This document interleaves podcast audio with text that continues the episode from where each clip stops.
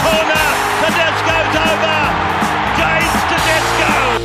Big Les's League. Hello, welcome back to Big Les's League and all rugby league experience. Now, big news um, for the South Sydney Rabbitohs. Keon Keaon Koloamatangi has re-signed until at least the end of 2027. Now, there was a lot of talk that he was going to the Roosters. There was a lot of talk he was going to the Dolphins. There was a lot of talk he was going to the Bulldogs. There was a lot of talk he was going to the Dragons as well.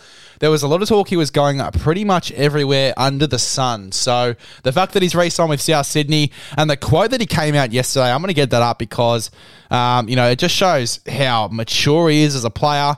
It shows his commitment to the club as well. As a South Sydney fan myself, I absolutely love that. So, uh, congratulations to Keaon for re signing. I think that's massive, as I said, for the club as well. Uh, I think he's going to do a very, very good job for us over the next few years.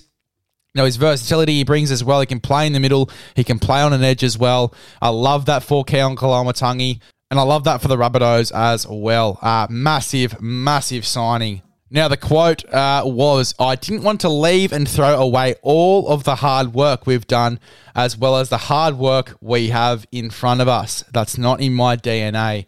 Fucking Love that from Keaon Koloamatangi. Absolutely love that. It is, uh, it, as I said, just shows the maturity of him as a player and the commitment he has to the club as well. And I'm keen to see him rip and tear for South Sydney over the next few years as well.